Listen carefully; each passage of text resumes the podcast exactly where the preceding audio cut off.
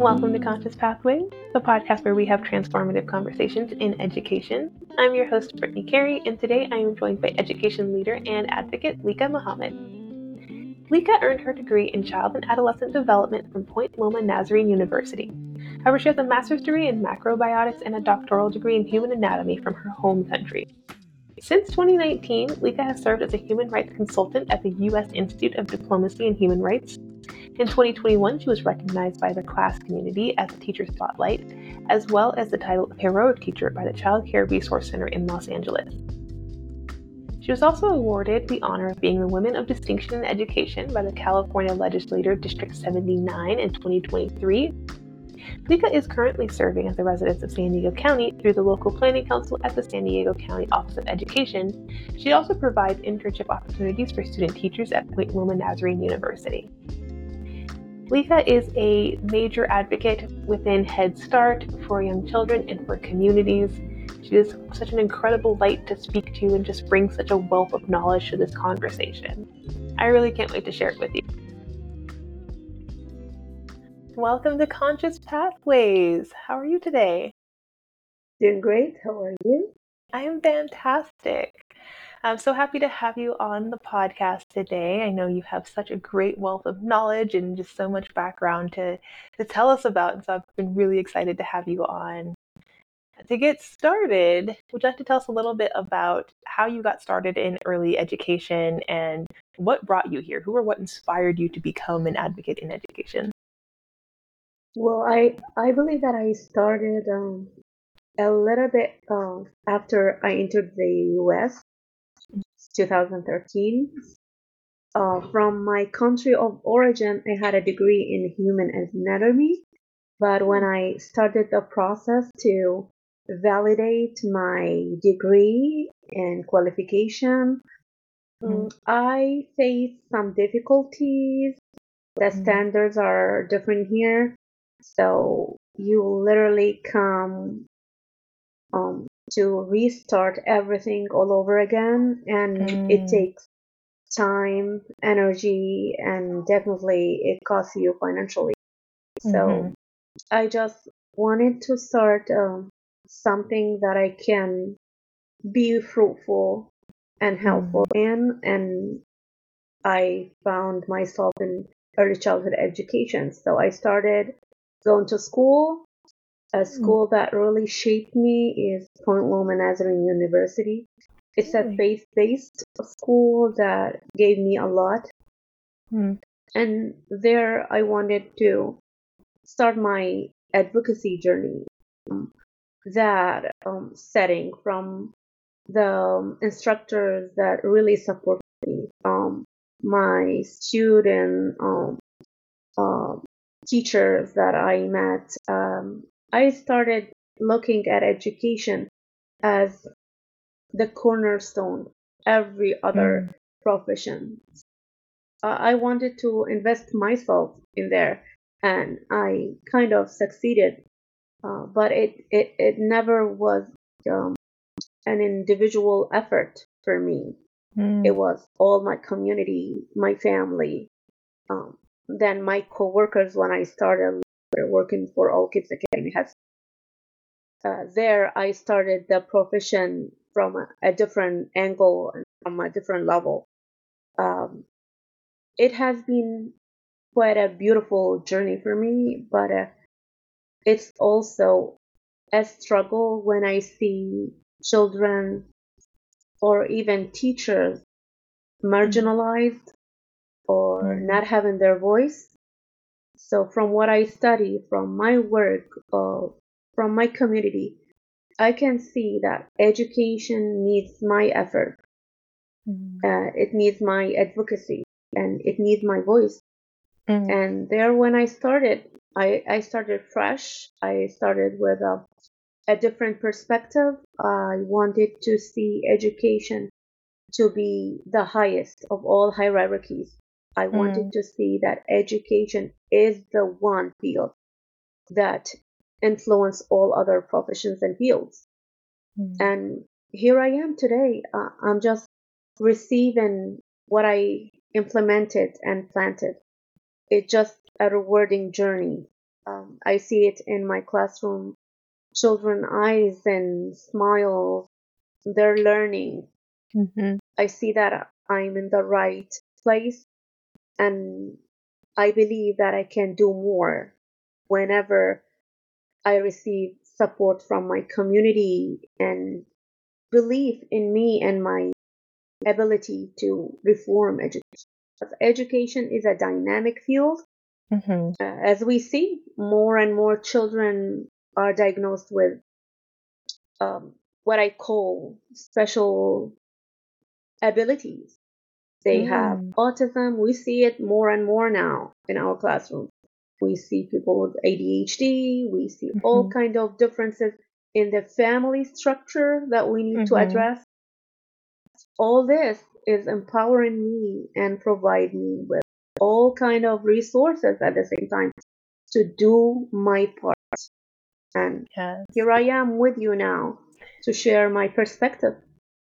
Yes, and, and thank you so much. I, I think your perspective and your background and, you know, just different avenues that you've worked with and different, you know, communities that you've worked with give you so much strength to really advocate for these issues. And one thing that you mentioned that really stuck out to me was, you know, you're saying teachers, you know, aren't having that voice or aren't having the platforms for their voices to be heard. Can you tell me a little bit more about that? In what ways? Because I mean, I've seen it as well. Teachers are, you know, they're on the ground. They're they're seeing the issues. They're working with the kids, and you know, no matter how many times they can say certain things, it's not always being heard. So, what are you seeing and hearing, and in what ways can we ensure that teachers are getting their voices heard? Yeah, uh, from what you experienced and I experienced as uh, public policy makers, Mm-hmm. we knew that there is a major thing that we need to address immediately right now Mm-hmm. is like um, providing early childhood educators with this um, voice and value. It Mm. starts with increase their rate. It, it starts with Like their acknowledging their efforts. Mm-hmm. Yeah, th- this is Yep. one part of the formula. It has multiple phases. Uh, Mm-hmm. financial support by recognizing their efforts and giving them the money that they deserve Mm-hmm. and uh, just providing early childhood educators with um, the right title educators teachers um, if they work with infants toddlers Mm-hmm. preschoolers elementary level they all have the same value Mm-hmm. and I, I don't see it happening or I don't really feel it sometimes. Early Mm. education starts when the the fetus is still in the womb. Mhm. And this is this is what I see happening in Head Start programs now. They are they are supporting uh, expecting mothers. Mm-hmm. So this is where I want to see that early childhood educators are given the voice, the value, Mm-hmm. the respect in our communities. Without them, we cannot really implement the right seeds in the right hearts, minds, and souls. yes. I see from people around me, Mhm. they come to school with such a joy and dedication to Mhm. educate these little ones and their families. yes. Early childhood educators are empowering the whole family Mhm. and by doing so they are empowering the whole community i want to see their voice heard uh, i want to see our political representatives our government Mhm. giving them the power Yes. without them do we have quality doctors i don't think so do we have quality engineers farmers all kind of professions no so we need to start focusing on these aspects Mhm. giving them all they look for, giving them the value, giving them the respect and integrity. I, I Mhm. see it happening in some of the programs I've been evaluating, being part of their work. But Mm. not all the programs. Yes. Not from what comes from the government, from the community. We need to put value in their work. We need to acknowledge them Yeah. Financially, yes. socially, and emotionally, giving them the respect, giving them the power to shape the future of our nation. This is Mhm. what I want to be seeing, and I, I hope that I will be part of that. You are part of that too. Mhm. What we do in the local planning council is giving these teachers the voice. Mhm. Yes. I, I And believe we are succeeding in doing so. I believe so. And uh, you know, what you're saying is so true that for early childhood educators, we aren't often seen on the same level, even the same playing field as some like K Mhm. 12 educators, No. right? And so we're not afforded the same um, options. And although K 12 educators could definitely be paid more, all educators And can now they do definitely be more. paid more. Now, especially this era, hmm they do more. Yeah. Now yeah. we are the ones who at least, I don't say that we are allowed to diagnose No, cases no. of autism, ADHD, but we give a heads up. We notify the right channel that it could be so and so with this child and we Mhm. we want support and intervention to start right away Yeah, yeah, because we we know early intervention is so hmm important for for young it children. starts with us Yeah, yeah, so we, and we should be receiving all early educators should be receiving this and acknowledgement of their efforts yes, I think that's kind of the hard thing with our field too is that it depends on where you work. So um, Head Starts and California state funded preschools, um, they tend to be able to offer a little bit more in terms of benefits uh, because they are funded by the government. Or if you work for a private preschool, you might not be able to have the same amount of benefits um, and the same kind of offered amount of pay, which there's that huge bit of discrepancy there, um, which means that not all educators are, are on the same playing field and have the same opportunities, but yet, you know, every school has its purpose within the community. So we still need family, friends, and neighbors. We still need family centers um, and we need center based schools. Um, they offer different things for different families to be able to have access to. And yeah, it just it gets very tricky. It gets very tricky. And I, I absolutely agree. Giving teachers the voice, like you're saying, we're seeing a lot of these things in the classroom. And as best practices shift and as we become more aware of, you know, the symptoms of, you know, what autism might look like or ADHD in a child might look like, we're kind of those that first line of defense in a lot of ways because we're we're seeing it and and oftentimes we're trained a little bit more to be able to see you know what's you know neurotypical and what's neurodivergent and being able to bring that up and get that child that early intervention so that they have the tools and skills to be successful. Um, I have so many friends that have just gotten their ADHD diagnosis as adults and when they're looking back they're saying wow if I would have had this in school I would have been so much better, or I would have had so many more tools, or I would have had this. And so there's so many kids who are just going through their educational journey, not getting the help and support they that they need to be successful, and they're finding these things out as adults, which can be super tricky. it is tricky. hmm Absolutely. So yes, giving giving that voice and that choice and that value to early childhood educators, placing them on the same field. Because if you look at the data, early childhood educators are also some of the most educated. We have, you know, multiple degrees, we have certificates, we have there's there's so much knowledge that goes into the work that we do, and yet for us to still be looked at as babysitters or oh, you mm-hmm. know, you just hang out with kids all day. It it does make it really not true yes, not true at it does not align with early educators role nor Mm. their efforts in shaping these children's learning and experiences not at all but we still have people seeing it Mm-hmm. unfortunately Yes. And so, you know, speaking about advocating in education, we talked about a couple of issues uh, within education, but are there any specific issues or changes that you feel the most passionately about? What kind of issues are you currently advocating the most for? Advocating for children have multiple phases. It, it starts with advocating for the children themselves, mm-hmm. and then you go to the categories of these children because mm-hmm. we have. I believe that there's no more typical child a typical child. Mm. My baseline that I start.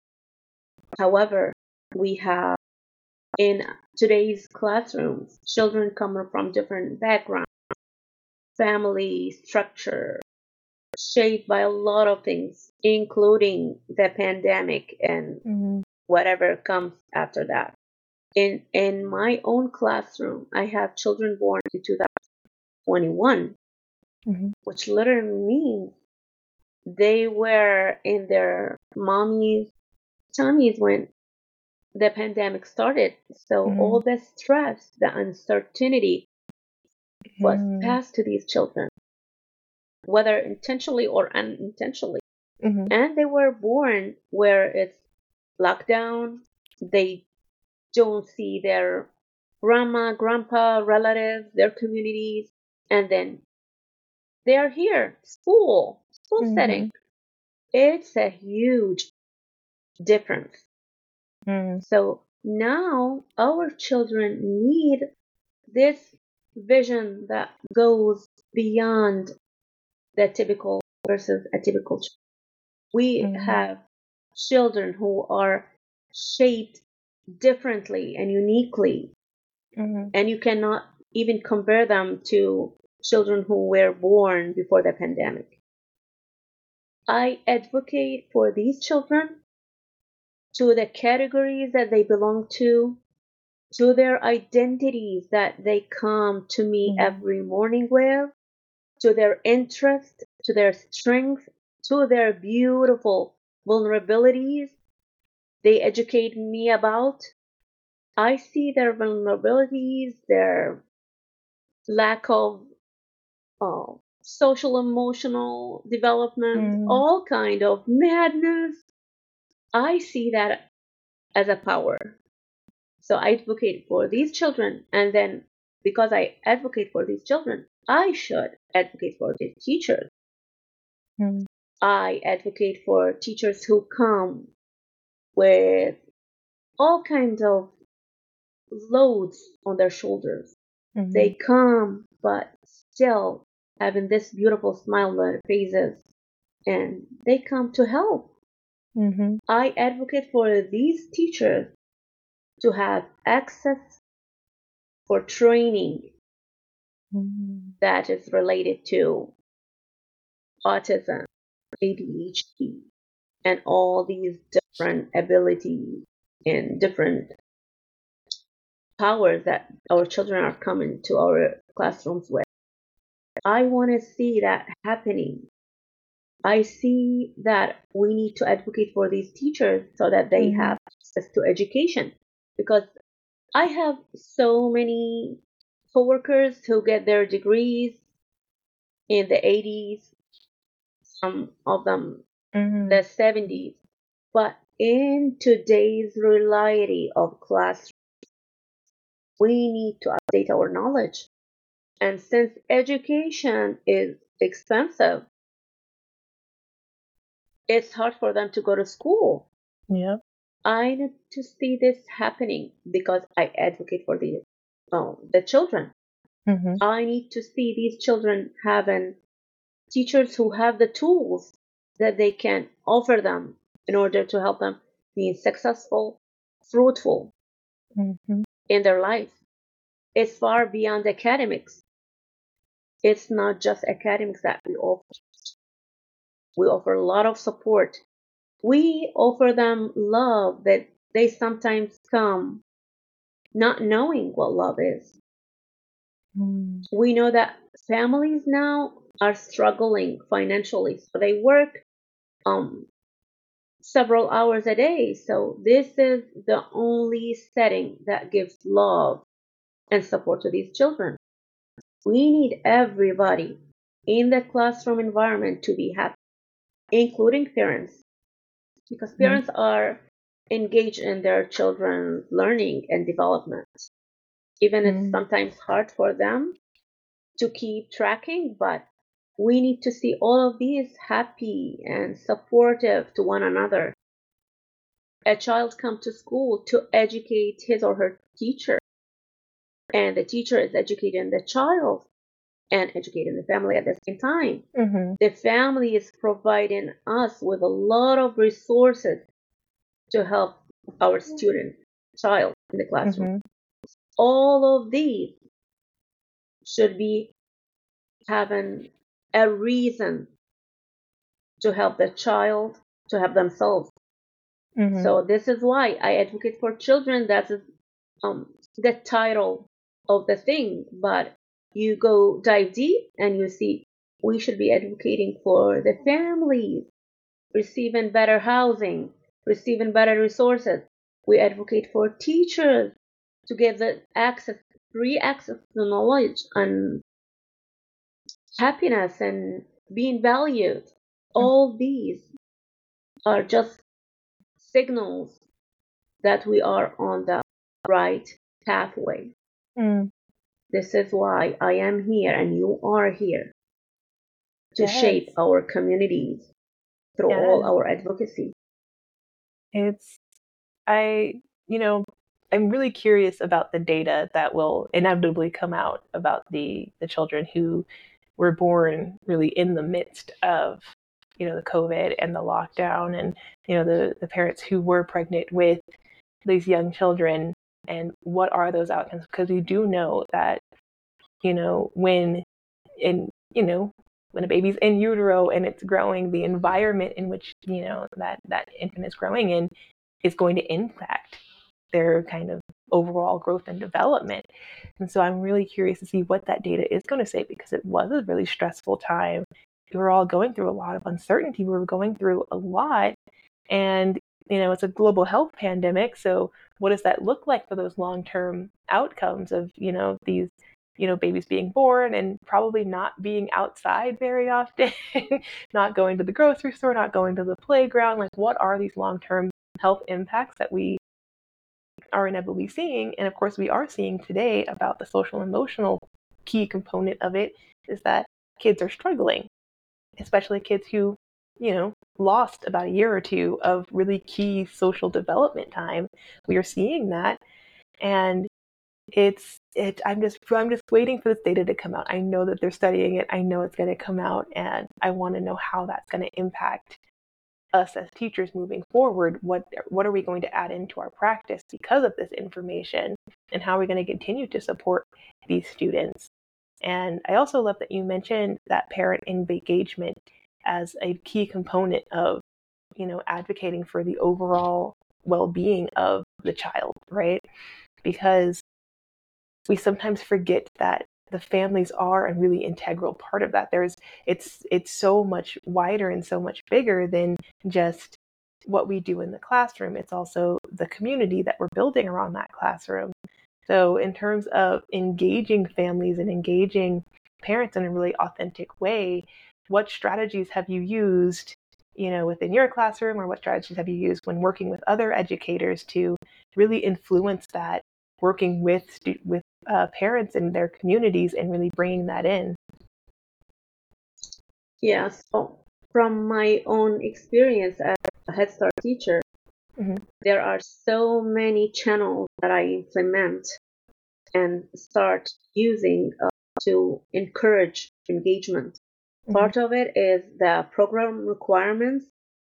Um, another part of it is the portion family engagement that uh, I see necessary for our children to develop um, holistically. So, one of the new programs within uh, the Head Start programs that encourage parents to be part of their children's learning and development mm-hmm. is um, parent and partners plans of possibilities. It's something that we started this year, Mhm. and I see very important for our friends who were born during the pandemic. It's, it's very empowering to the family. So in this program, you work on a monthly basis plans that you share with the parent or family about the education that's taken place in the classroom setting Mhm. and you relate it and extend it in a way that it mirrors, it provides more development in the primary environment, which is the child's home. Mhm. So you share what do you do your during your circle time, during the um, free choice, uh, language and literacy, all these components of your curriculum, you put into a plan that you share with your parents, and they should be agreeing or disagreeing, um, providing you with feedback. So we post this in our classroom, and then we have it signed by the parents. It just encourages them to see their child from the right perspective, using the right lenses. Because regardless of their education as family members, if they are not in the early childhood field, they are Mhm. not fully having the knowledge of developmental milestones, all kind of child development concepts. So this is where we put our efforts in order to bring the parents, the families to our classroom, see what we do here, and just go extend it. And, I see that very powerful. We started this um, this month, and we are going to be providing every month whatever Mhm. curriculum that we have as teachers in the classroom. We just extend it and share it with the parents. This is Mhm. one one thing. I do have another thing that's um, uh, I put on Learning Genie. I encourage them to do their in kind, and in kind is a program also part of the Head Start funding um, programs. Mhm. So what parents and families do is um, going through activities that is categorized by the developmental areas like uh, social, emotional, physical, and so on. So they mark whatever they teach their children in their home environment and they share it with the program. And the program send it to where the fund comes. And for Mm. every 15 minutes, for example, that a, um, a family member does something with this child in the home environment, it's Mhm. going to be providing fund, like a tuition thing. Mhm. And it's going to be providing CACFP meals, providing uh, learning games, toys, and for for sure quality education for the teachers Mhm. uh, that are in that program. So this is one thing that I really, really highlight every week with my um, families. So I provide them with encouragement. Please provide us with your in kind. So they go over, Mhm. and this is what I do as a person. As a person, uh, I provide them with packets, with toys, um, with crochet dolls, and I I give them a whole lesson plan that they can use at home. Mhm. And when they take it, they have more resources now to do their in kind. So I, as a person and a teacher. Provide the resources for the family to do something that's great for our program and our program and um, provide funding or receive funding that helps Mhm. um, my children. So it, it, it's it's a whole community uh, effort. This is why I see it a whole community effort. We encourage one Mhm. another, and we benefit the child and our community. This Mhm. is one thing that I do. I also email my families. Uh, usually, I do it Saturday, so Mhm. I email their children's uh, pictures, what they did throughout the week, and they provide me with their feedback. It takes time, but it's very rewarding. Mm-hmm. I engage these families, and, and most of them they get emotional when they see their children like napping or playing with their friends. It, mm-hmm. it, it really empowers me to see this happening in the family, seeing because they miss a lot. Um, mm-hmm. My my classroom children spend eight hours in mm-hmm. the um, classroom environment, so they miss a lot families. When I bring that thing to their families and bring their families to where they see what is happening, it really empowers me. I feel very powerful. Yes, and I I love the use of technology, especially now more than ever, to be able to connect more with students. So you mentioned Learning Genie, and that's a platform that's used with Head Start and with some uh, California state-funded preschools as well. And so it's a platform that communicates kind of kind of connects the teacher directly with the parent.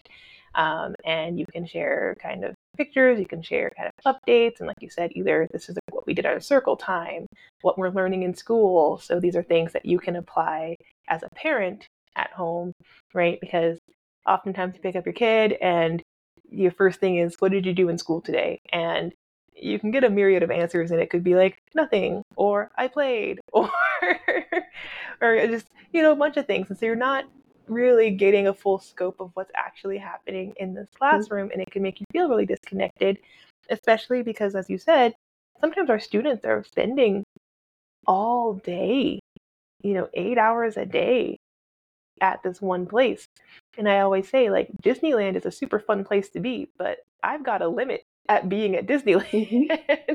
yeah. i get tired of being at disneyland at some place and as warm and inviting and amazing as we can make our classrooms, it can be really hard for a young person to be in a classroom. I'd had students that would be at the schools before I even started my shift at the school, and they would be there after I would leave. And that's that's longer than eight hours. That's all day. So oftentimes during the week, these kids are seeing the teachers and their their classroom community more than they're actually seeing their families at home and that can be really difficult. And i know it's hard on the families and the parents as well. I'm sure they would love to spend more time you know with their their young student but you know either you're working multiple jobs you're trying to provide you're trying to do your best and and you're missing out on so many things. So that use of technology we used Brightwheel in my classroom and i would do very similar things. Um, i would do you know i would kind of either notate during circle time or i'd make little mental notes during circle time and really share as much as I could possibly. Like this is a list of what all the kids said when I asked this question, um, and then this is what this is what I'm trying to do by asking this question. This is my intention by asking this question. I'm trying to get them to think about certain things, or I'm trying to test their knowledge about certain things and communicating that with those families. So one, they feel like they're a part of it. So they have an idea on what's going on in that classroom and they don't feel like they're just being left out, that they're missing out on so many different things, even those simple things of, oh, yeah, your child played with this one playmate that they hadn't played with before, or they napped all by themselves, like without assistance. Those are really big milestones, and they love to hear that. Perfect.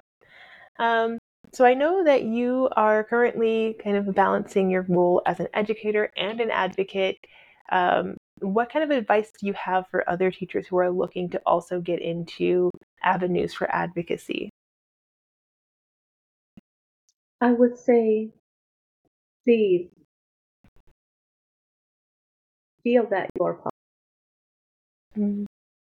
Take this moment to feel that you are shaping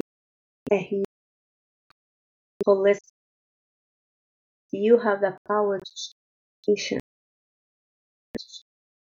your community to empower everybody.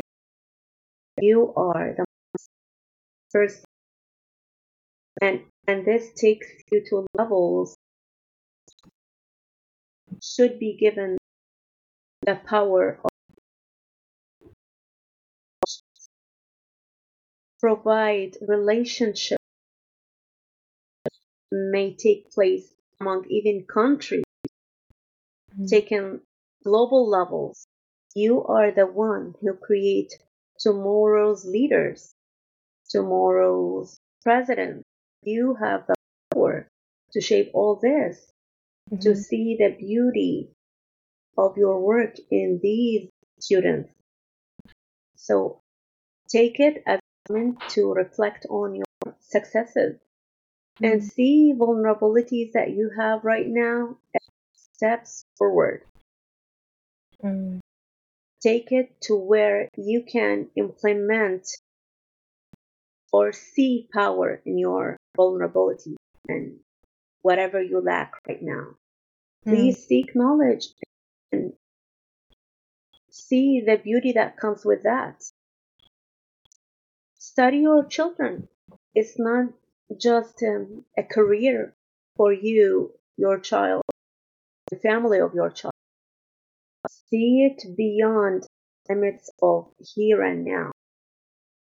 You are responsible, and I know for sure you are able to create this generation that makes it. I, as a person, you for sure, Ms. Carey, are advocating these teachers' right to have the power, the acknowledgement they deserve. And we want to see that mm-hmm. faith and hope and future in these hearts of our early childhood educators. Just have the power and have the faith, faith that you are doing thing. Always advocate for your children, advocate for yourself and your mm-hmm. voice. Just take it as the most powerful thing on earth. Mm-hmm. You are creating a whole generation.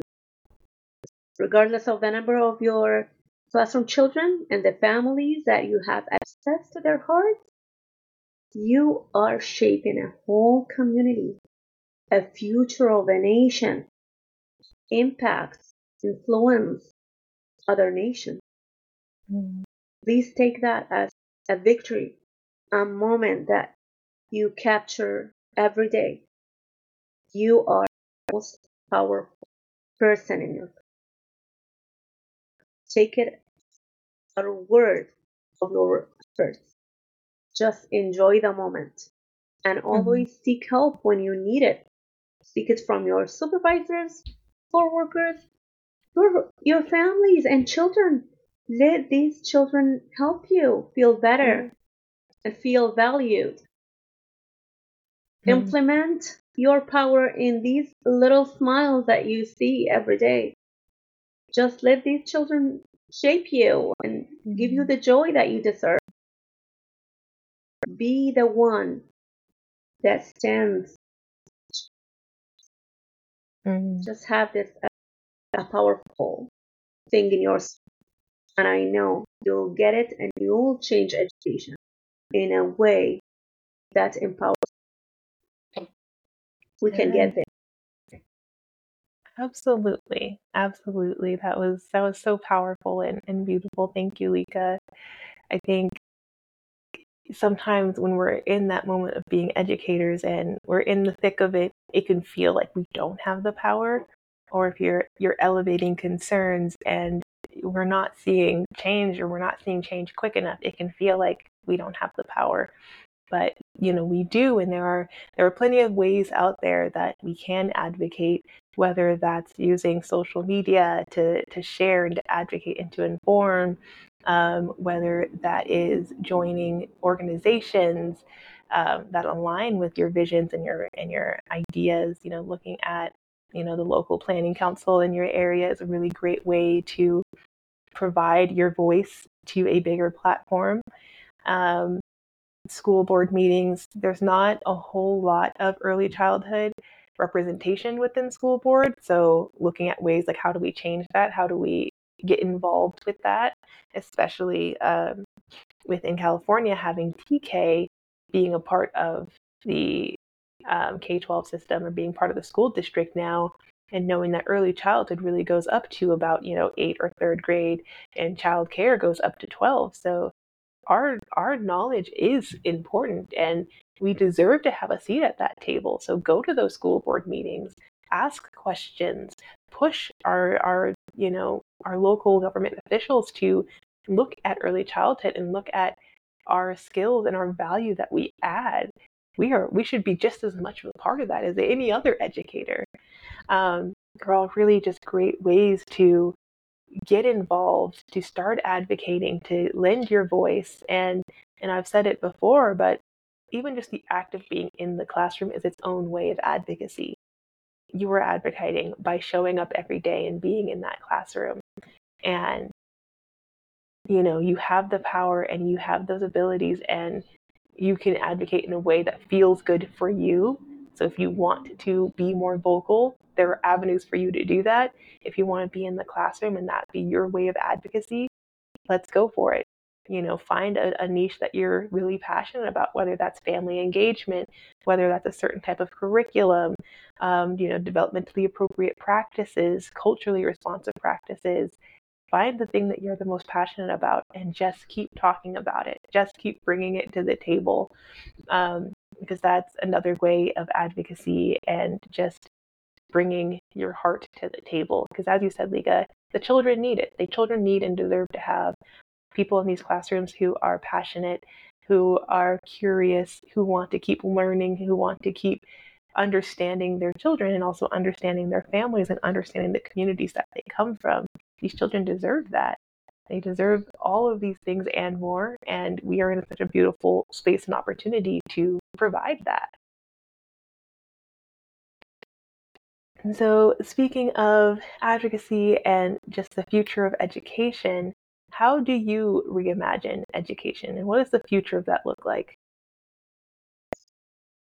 I imagine education and specifically early childhood education to very powerful, very influential, especially when the right leaders in the right categories education. We need to see it. And it's happening, I believe, when we mm-hmm. have the leaders who create more leaders so know the way, go the way, show the way. Mm-hmm. And I see it um, in my own everyday journey. My center director and the mentor teacher and center providing me with all this support. And I see it happening with mm. all my coworkers, regardless of roles, all teaching teams or the non teaching teams. They are all there for the children, their families, and their communities.